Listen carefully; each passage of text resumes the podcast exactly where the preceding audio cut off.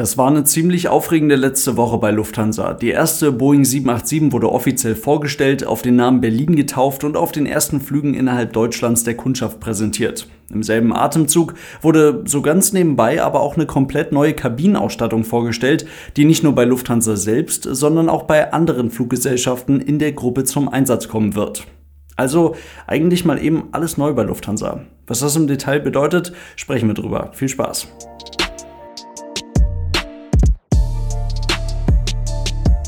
Und damit hallo und ganz herzlich willkommen. Ich hoffe, es geht euch gut. Eines muss man der Lufthansa erlassen, die haben ihre neue 787 seit der Abholung richtig schön in Szene gesetzt. Höhepunkt war dann vor einigen Tagen die offizielle Vorstellung, ein sogenanntes Roll-In-Event dieser Maschine in einem Hangar am Frankfurter Flughafen. Dort wurde das Flugzeug, das ursprünglich einmal für die Hainan Airlines Gruppe, also für ein Zuhause am ganz anderen Ende der Welt gebaut wurde, erst der Presse und dann den Mitarbeiterinnen und Mitarbeitern der Lufthansa vorgestellt. Da konnte man dann auch endlich mal uneingeschränkt das überarbeitete Innere der Maschine betrachten und das sieht jetzt so aus, wie es nun mal in einem Lufthansa-Flugzeug aussehen soll.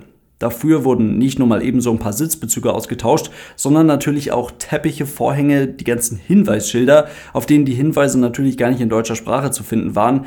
Eine ganze Menge Kleinigkeiten letztendlich, die in einem Zeitraum von etwa vier Wochen nach der Abholung der Maschine aus Seattle in Angriff genommen wurden, um aus einem Whitetail, also einer eigentlich schon fertigen Maschine, die ursprünglich für einen anderen Kunden bestimmt war, eine Lufthansa 787 zu machen. Das hat nicht nur optische, sondern auch regulatorische Gründe innerhalb des Lufthansa-Konzerns, zum Beispiel wenn es um das in den Triebwerken verwendete Öl geht oder auch von Seiten des Luftfahrtbundesamtes, denn die verlangen für Flugzeuge, die hierzulande registriert sind, im Detail nochmal ein paar Besonderheiten. Ganz verstecken lässt es sich aber nicht, dass diese 787 nicht zu den 27 Flugzeugen gehört, die Lufthansa ab nächstem Jahr ganz frisch von Boeing dann auch wirklich selbst übernehmen wird. Die Steuerung des Business Class Sitzes beispielsweise. Aktuell erscheint die auf einem kleinen Display noch in einem schön kräftigen Rot. Das selbstverständlich so gar nicht zur Lufthansa passt. Aber es ist nur eine Kleinigkeit im Vergleich zu den General Electric Triebwerken, die bei dieser und den vier folgenden 787 unter den Tragflächen hängen, während Lufthansa selbst für die eigenen Dreamliner die Trend 1000 Triebwerke von Rolls-Royce bestellt hat. Und das sind schon durchaus unterschiedliche Motoren. Das eine ist ein Zwei-Wellen-Triebwerk mit Triebwerksschaufeln aus Verbundwerkstoffen und das andere, das Rolls-Royce-Triebwerk, ist ein Drei-Wellen-Triebwerk mit ganz normalen Titan-Triebwerksschaufeln. Mit anderen Worten, Lufthansa wird die vergleichsweise kleine 787-Teilflotte schon bald mit beiden für die 787 verfügbaren Triebwerksoptionen betreiben. So etwas ist eher ungewöhnlich, da es einfach eine unnötige Komplexität und damit auch unnötige Kosten in eine solche Flotte bringt. Natürlich ist die Lufthansa Technik darauf bestens vorbereitet und betreut mit der eigenen 747-8 auch eine Teilflotte, die ja bereits mit den General Electric Motoren der 787 in etwas abgewandelter, etwas verkleinerter Form ausgerüstet ist. Trotzdem sind es mit einer Handvoll Flugzeugen mal eben zwei neue Triebwerkstypen in der Gruppe. Dieses Beispiel ist eigentlich schon recht bezeichnend für die Lufthansa 787. Sie ist nun mal ein Kompromiss, aber eben ein sehr guter Kompromiss. Denn auch wenn viele Fluggesellschaften auf der Welt die 787 bereits seit einigen Jahren, einige wenige Fluggesellschaften die 787 sogar schon seit einem Jahrzehnt betreiben, ist es trotzdem noch so ziemlich das hochmodernste und innovativste Flugzeug, was man am Markt bekommen kann. Und für Lufthansa ein riesiger Schritt in die richtige Richtung und ein riesiger Schritt hin zu einer modernen, effizienten und auch wenn es jetzt erstmal ein bisschen widersprüchlich klingen mag, hin zu einer weniger komplexen Langstreckenflotte. Das wird vor allem dann klar, wenn man sich mal anschaut, welche Modelle durch die 787 bei Lufthansa abgelöst werden. Der A340-300 fliegt seit den 90ern bei Lufthansa. Die ältesten Exemplare hat man bereits abgegeben. Trotzdem hält sich die Maschine besser bei Lufthansa, als sie eigentlich sollte. Auch weil die Größe des Flugzeuges durchaus attraktiv ist. Die ist nämlich sehr gut vergleichbar mit der 787. 279 Sitzplätze hat der A340-300 bei Lufthansa. 30 in der Business Class, 28 Premium Eco Sitze und 221 Stühle in der Economy Class.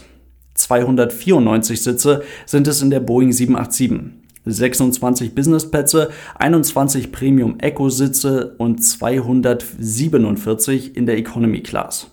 12.300 Kilometer weit kann der A340 fliegen, 14.000 Kilometer schafft die 787. Beides ziemlich weit. Und dabei verbraucht der A340-300 etwa 6500 Kilogramm pro Flugstunde. Das sind also etwa 8100 Liter Kerosin pro Flugstunde. Leicht zu merken, bei der 787 sind es 5600 Kilogramm pro Stunde, also etwa 7000 Liter pro Flugstunde. Und damit mal eben etwa 15 Prozent weniger. Die 787 fliegt dabei aber auch etwas schneller, etwa 85 Prozent der Schallgeschwindigkeit im ganz normalen Reiseflug. Beim A340-300 sind es etwa 82 Prozent der Schallgeschwindigkeit, ebenfalls im ganz normalen, entspannten Reiseflug.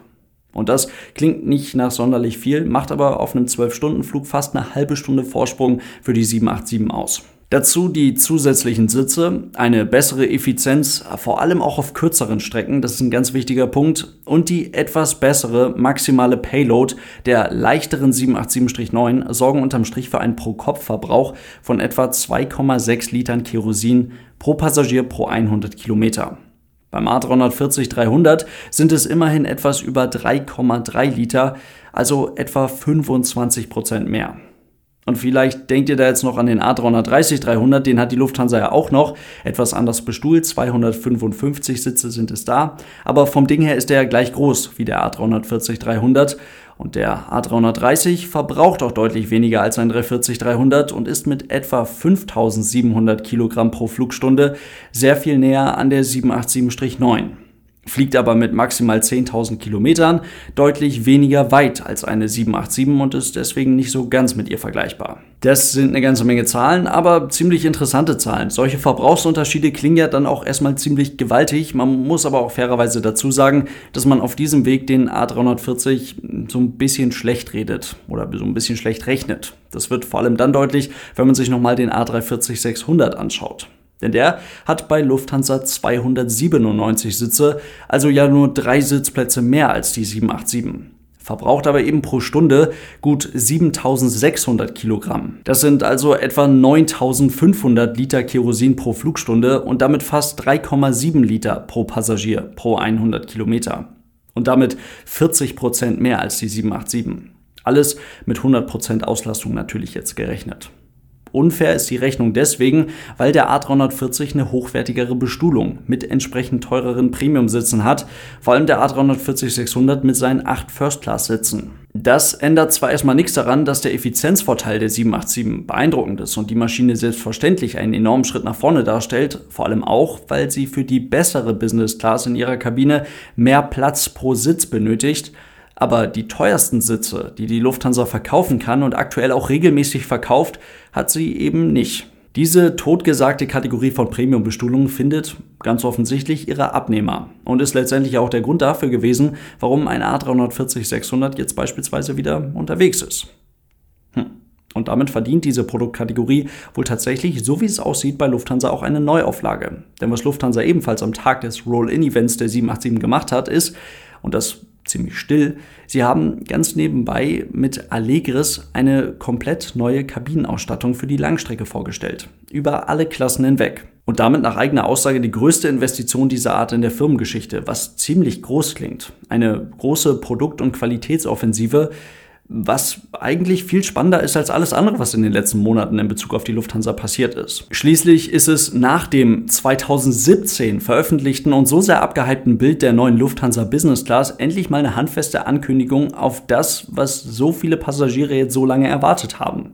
30.000 neue Sitze auf etwa 100 Langstreckenflugzeugen bis 2025. Das ist mehr als sportlich und kann auch nur deswegen funktionieren, weil ein Großteil der Flugzeuge mit neuer Kabine Flugzeuge sind, die erst noch gebaut werden müssen und dann direkt mit der neuen Kabine ausgeliefert werden. Bereits jetzt ist aber bestätigt, dass Lufthansa auch die 19 747-8 und dann wahrscheinlich 12 A330-300 mit den neuen Sitzen ausstatten wird. Und auch die A350-Flotte wird man logischerweise umbauen und die erste Maschine mit dem neuen Allegris-Produkt bei Lufthansa wird wohl auch ein A350 sein. Diese dazu gekauften Philippine Airlines A350 und auch die jetzt angekommene 787-9, die ursprünglich mal für Hainan bestimmt war, die werden allerdings nicht mehr umgerüstet, denn die sollen die Flotte zumindest laut aktuellem Planungsstand ja schon in wenigen Jahren wieder verlassen. Sie sind halt der Kompromiss, der gute Kompromiss, die gute Zwischenlösung. Und das alles bedeutet, während mit American Airlines der letzte große US-Carrier die First Class auf der Langstrecke abräumt und durch eine weiter aufgewertete Business Class ersetzt, bekommt die Lufthansa First Class Suiten, verschließbare kleine private Räume mit fast deckenhohen Wänden. Zum Teil, wie wir bereits wissen, kommt das ja dann auch auf dem A350.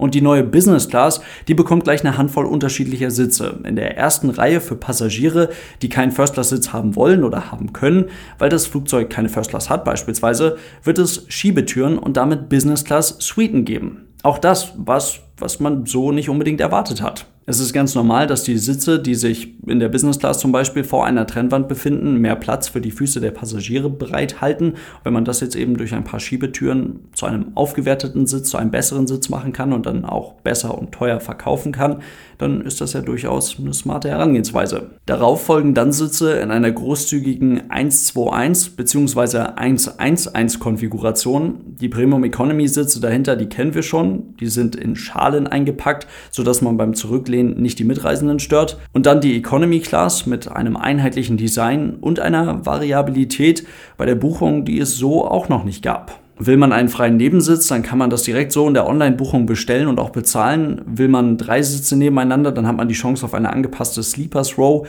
also so wie man das dann eben braucht. Und so kann man sagen, Lufthansa hat verdammt viel vor. Die, und das ist ein wichtiger Punkt, die konzernweite Komplexität in der Langstreckenflotte zu reduzieren darum geht es ja bei der ganzen Sache irgendwie auch immer noch, das ist anscheinend nicht so einfach, wie man sich das ursprünglich mal vorgestellt hatte. Und es ist gut möglich, dass es noch eine ganze Weile dauern wird, bis Flugzeuge wie der A340-600 oder auch die 747-400 nicht mehr für Lufthansa an den Start gehen. Aber es ist eben auch nicht unüblich, dass die Flotte einer großen Fluggesellschaft auf dem Weg hin zu einer hochmodernen, effizienten, wenig komplexen, einheitlichen Flotte doch noch mal etwas weniger einheitlich und komplexer wird.